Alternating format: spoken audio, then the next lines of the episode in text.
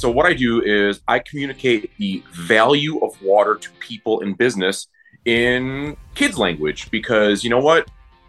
It works and it's a goal. So, how do I do it? Well, everybody wants to talk about facts. Facts are hard because they require thinking. What I like to do is I like to make it simple, really simple and direct. Like if you think of, you know, children's books or communicating with people who are total non-experts, I like to respect them by communicating in words that they understand, using language that we can all share, and sort of like a form of symbolic communication that's almost automatic. That way, we receive some of the emotional impact of the message without having to think too hard about it. Because you know what? Water is a very emotional topic for a lot of people around the world. It's, it's something that's so central to their lives that it's almost hard to talk about.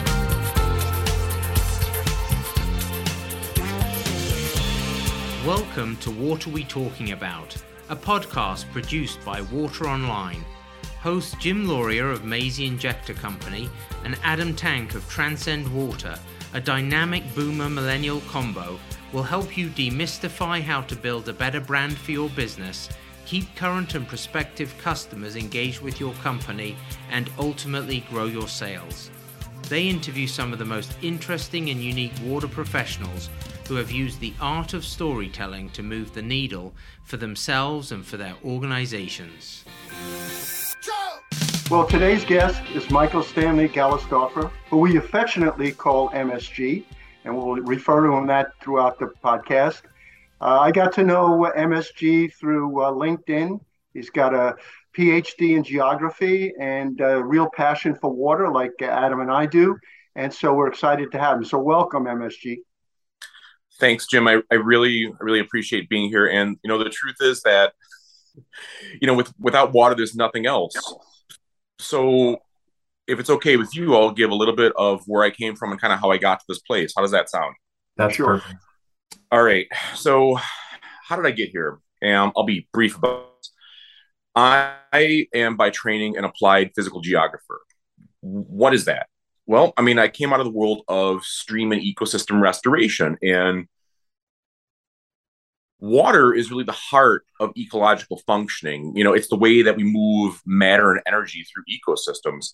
And before that, I was in like biogeochemistry and stuff like that. And, you know, I've done science communications for years. And I live in the Great Lakes and I sail. So that's kind of how I came to this place of water and why it's so important to all of us today and I think that we could do a better job of sharing with people, you know, sharing with people what water means. It's a, that is a, I mean, we couldn't have said it any better. That's, and everyone that we have on the show and the folks that are listening that are in the water industry, it certainly have an appreciation for what we do as a, as a whole, as an, on aggregate in water. But one of the things that we don't do well, which is the whole focus of this podcast, is around communicating the value of water. And one of the reasons we wanted to have you on was because the way that you communicate the concepts of water, especially on platforms like LinkedIn, is somewhat unique. So, if you wouldn't mind st- uh, starting with telling us a bit about your approach around communicating the value of water, specifically on social media, that'd be great. Okay. I'd be glad to, Adam. And thank you also for having me on. It's really a pleasure. I so what I do is I communicate the value of water to people in business in kids language because you know what?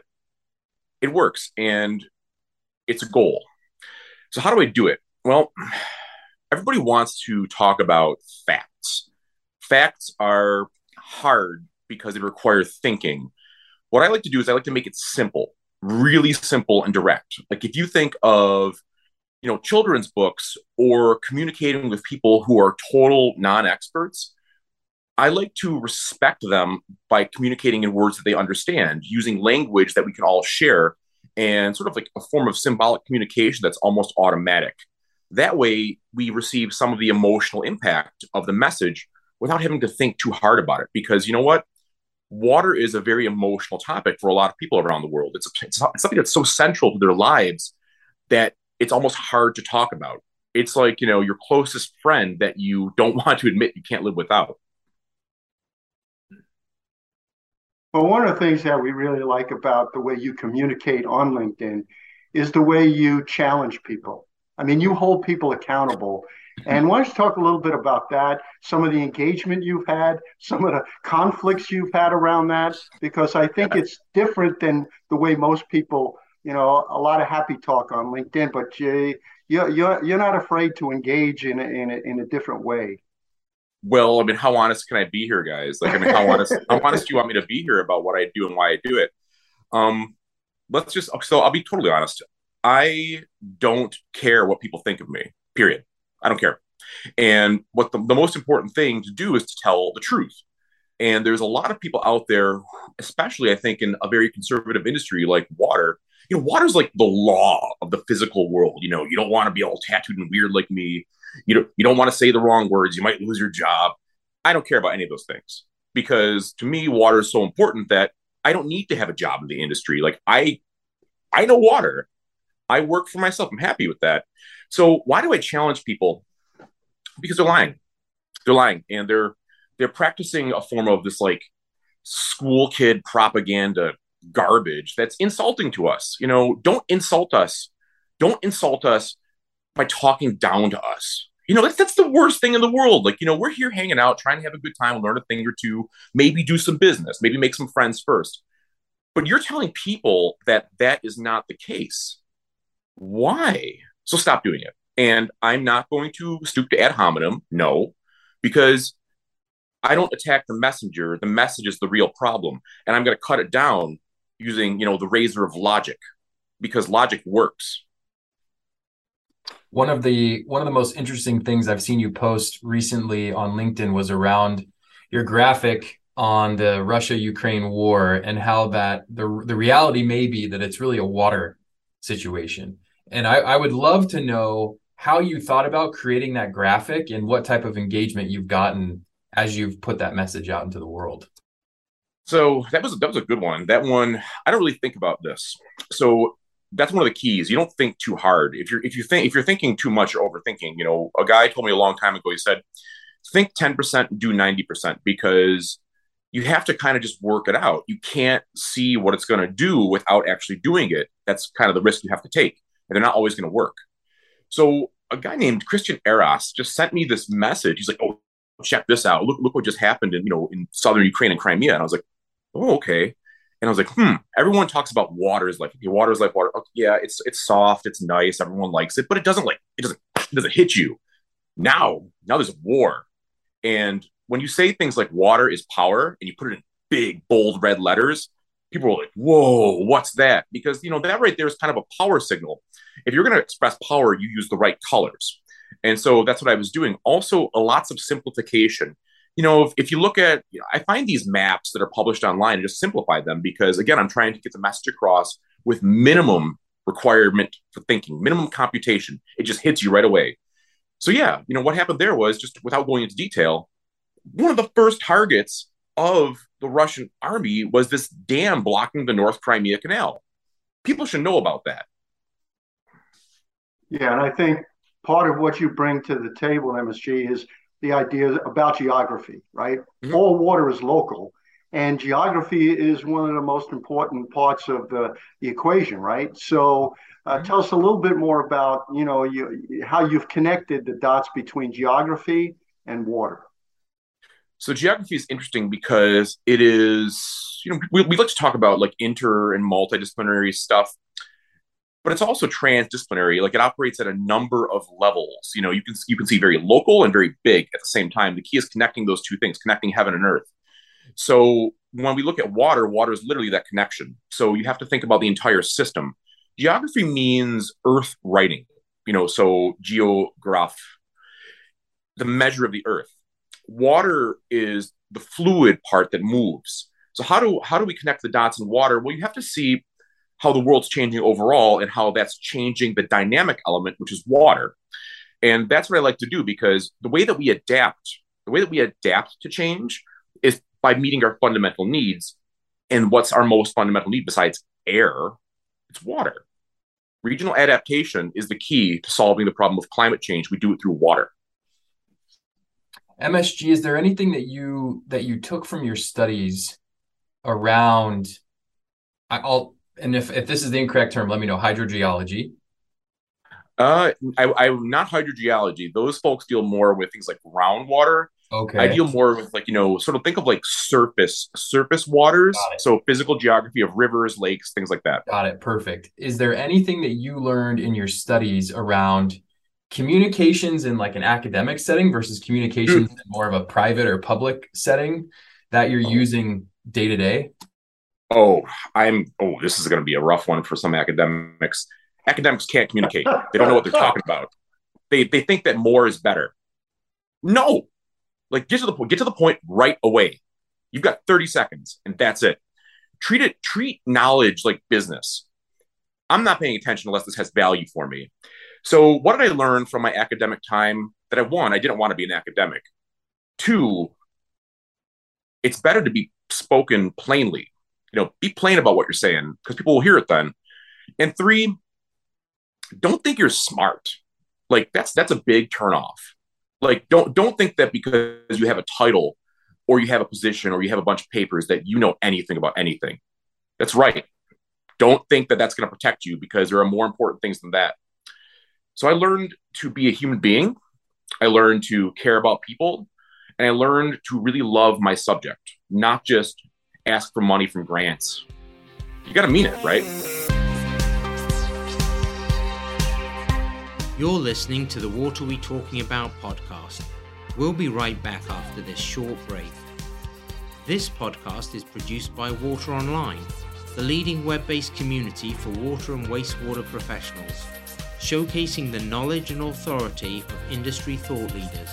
Water Online provides actionable content from vendors you can trust. And now, back to today's podcast. Right. And, and your messaging is is around simplicity, right? I mean, the way you put together maps, the way you put together images using color. Why don't you talk about how you came to that uh, conclusion that that's the way you needed to present uh, ideas mm-hmm. around water? So, water is a picture. It's hard to see. Uh, a gentleman named Eric Wendt. Eric Wendt I think is involved with Genesis Systems, and he said, you know, water is the invisible industry. So, how do you make the invisible visible for people? Well, maps do a great job of that because maps are interesting because you look at maps, look at how they depict rivers. You know, a river is a flow, but they depict them as a static line. They depict these dynamic bodies as static entities, which are easier for us to process because they're not moving. They're not asking us to think about what's happening with them. So I spent years and years and years and years working with GIS, Geographic Information Systems. And, you know, when you work with information that long, like your mind gets warped. And I just started to like make maps for fun. And then I started to look for maps and simplify them. And I realized that, you know, this really is the way to show people where water is and how it's moving using different colors, simple patterns. And it, it's a powerful way of expressing ideas to people who don't even know the language maps are good. Are there uh, so when I hear that, I'm like the most like graphically inept person probably on planet Earth. I'm just terrible with what I what I consider to be graphic design. If you were to give me or a listener a recommendation on where to start, something simple that makes it a little less scary for me in regards to symbology or typography or whatever, what where would you recommend I start? Well, you always have to start with the end. What are you trying to express? And have three pens. Do it do it by hand first. Don't do it in front of your machine. Don't do it on your phone. Get all that stuff out of your life, pushed all away. Sit there with three pens, one black, one red, one blue, and just start drawing it out. And don't aim for perfection. It doesn't exist. Aim for imperfection. Make dirty sketches, like, you know, stuff that looks ugly that you want to throw away. And just let it flow out of yourself and you'll kind of get a sense of when you get into that groove. It might take you it's like meditation. It takes maybe 15-ish minutes so you got to build up your concentration and focus. It takes about 15 minutes to get those ideas out at first and then once you get into a practice of it it becomes easier each time. It's like doing yoga. It, well it is yoga. It's um just do that and aim for imperfection. Be forgiving of yourself because the idea of perfection is like a form of mind control that pollutes us. Just go for it. Have fun. By making mistakes, you will learn. There are no mistakes, it's just learning. So for the total novice, don't be afraid. be happy. Just go have fun, and then get to the point. So one of the, one of the other things too, MSG, is your background in hospitality. Why, oh, yes. why don't you talk to us about that and how that's informed your position on water? So hospitality is the highest art. I work for Delaware North Companies for Patina Restaurant Group. We do a lot of cool stuff, do good stuff. It's really the art of what, do you, what, are, what, are the, what are the rules? You got to feed, clothe, care for, protect, and respect people because they're in your house. And what do I do when I'm there? I make sure that people are comfortable, accepted, and understood. When it comes to communicating water, you can't communicate if people aren't comfortable to begin with. They don't feel safe and welcome. They don't feel intimidated. And also, you know, think about like how people are hard sellers or soft sellers. The hard sell doesn't work. You know, Glengarry, Glen Ross, don't do that. People feel you pushing and they might give in to you, but they're going to secretly hate you and resent you. I don't do that. I'm just like, hey, here's a water thing. Here's a bottle of tequila. You want some good wine? Here to help you out. Let me know what you need. So I do the same thing with water. And the first and most important thing is, unless you're lying, don't lie to me. I hate that. I could I could sense like an animal. Um, let, let people be comfortable. Let them get used to the ideas, just like drawing maps, and then relax. My advisor, Sean Bennett at the University at Buffalo, always said, you know, a PhD is a slave labor of love. And the most important thing in communicating water or being hospitable is you got to love people first. It's literally in the beginning of all the books. That's the first rule. Love people. All right. I am uh, this is this is why I, my brain is just going a mile a minute right now. This is amazing. Um, we are coming up close to the end of the show, and we always leave it with one final question, and I'm curious to get your yep. take on this. And that is our infamous airplane banner question. Uh, maybe a sailboat too, in this case, if we want to traverse the sea with you. Yes. So Jim and I have a plane, and we are we have a banner on the back of it that allows you basically a tweet's worth of characters to say any message you want in front of every water professional in the world. What would you want that banner to say? Make water fun because fun is where the future is. Right, right. I think that's a great uh, line, MSG. Mm-hmm. Hey, listen, this has been great. I think our audience will pick up a lot of good stuff on how they can create ideas around uh, communicating water. So, mm-hmm. thanks again for being our guest it's it's a real pleasure. Thank you both. I really appreciate being here and water matters.